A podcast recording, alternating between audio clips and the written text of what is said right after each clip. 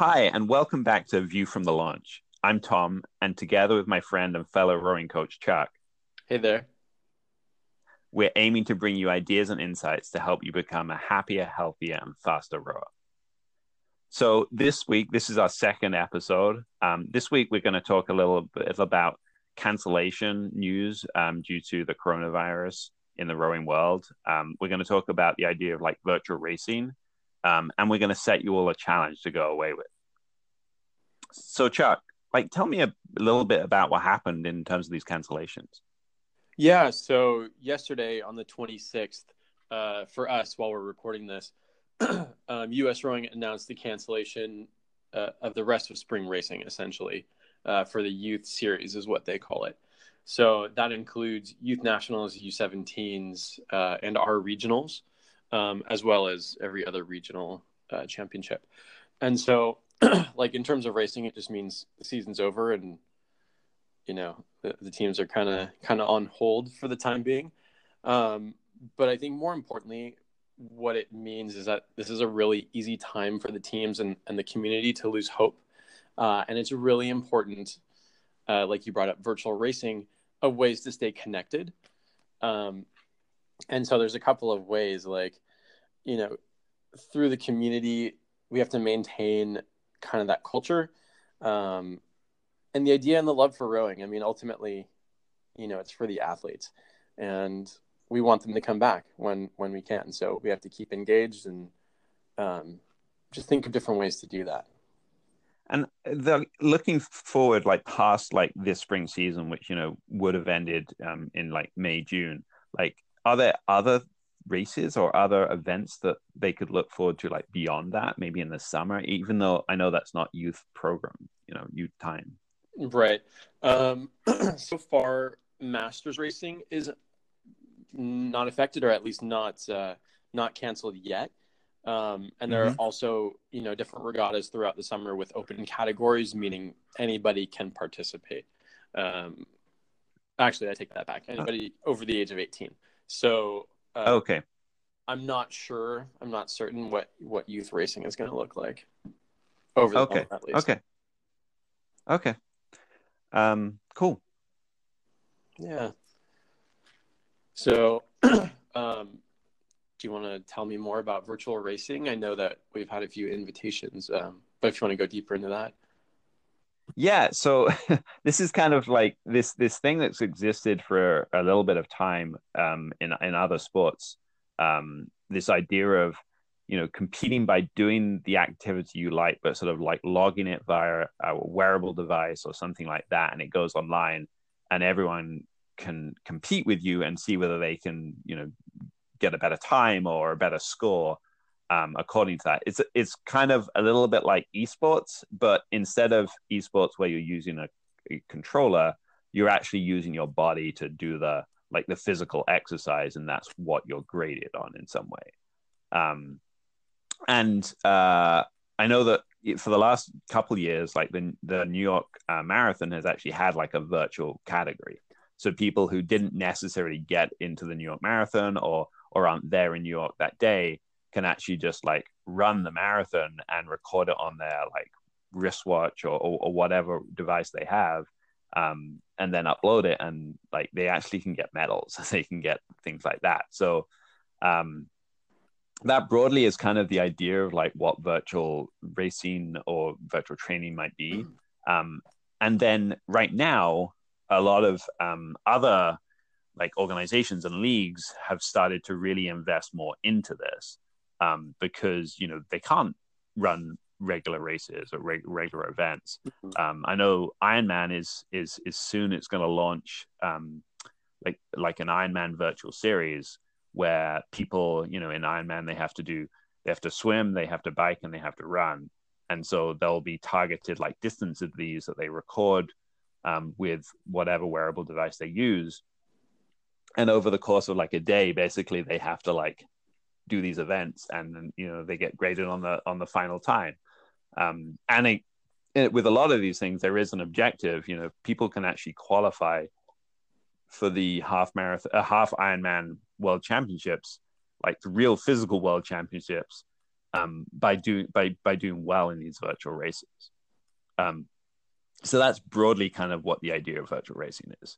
Um, and I think if you think about it in some way, like this has actually existed for a long time in in rowing because people erg as well as row, and erging is kind of like the the virtual equivalent of rowing. Um, it's it's both a training thing, but also people actually compete at those distances. Like you know, there are the crash mm. bees. Like they actually have these like erg championships where it's about getting better erg scores, and you know, people compete to get into college by trying to get better erg scores than other people. So the concept kind of already exists out there, um, but now because people are kind of finding it harder to be out and, and, and do activities outside, um, it's it's become you know even more invested in by the sort of the wider world in general. I'd say.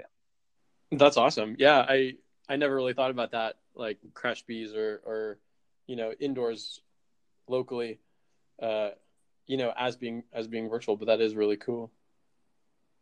Yeah, and it's it's like I, I like in, until this kind of like came up, I just like considered erging as just like training for rowing, but right. it is true. It's like it is this. It is like almost almost maybe like rowing can claim to have like the first virtual racing category of, of these all these other ones because it's had this for so long. Totally, yeah. Uh, uh, Concept2 does like a, a winter challenge, um, and they have a logbook so everybody can see their ranking in their region, um, and I think their age category. I'll have to I'll have to look at the website again, but yeah, yeah, yeah, it's by age category as well. You can literally go on and see how you compare to anyone else across the world who's who's who's like logged like um, a 2K.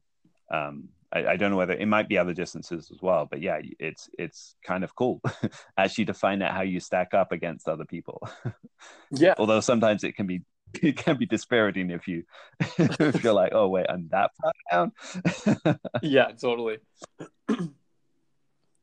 um, so yeah so that's kind of you know I, I, think it gives a lot of opportunities for us so like if we think about this concept of virtual racing um like what can we do virtually um this you know this um this season even though we're not going to be out there like rowing and and racing and i know you i think you got invited or like the novice team actually have been invited to um a virtual event, right? Yeah. Um, so St. Ignatius High School, their their freshman coach uh, emailed me along with several other coaches in the region, um, trying to put together, you know, basically an indoor race, um, and, try and, organize that. And then um, there's another indoor opportunity. It kind of went viral. It started on Instagram. Um, I can't think of the can't think of who started it.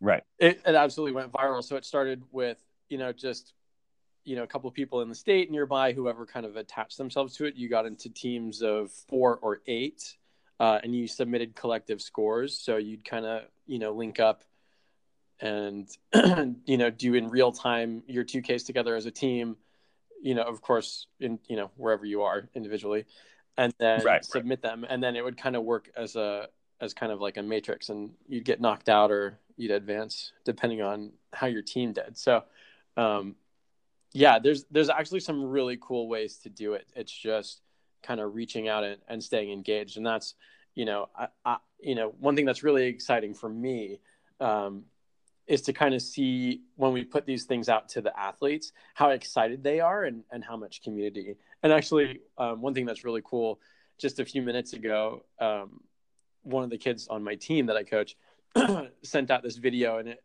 you know it was kind of sad because it's basically an end of the year video and it's you know we're right. not even supposed to be halfway through our spring season but um yeah you know just to show how much they care you know everybody was commenting how wonderful it was and like you know at the end like it was like love your crew and then you know it faded out. So it was it was beautiful to know that they they've made a connection with the sport and we owe them some way to to keep coming back right? To keep staying engaged with each other.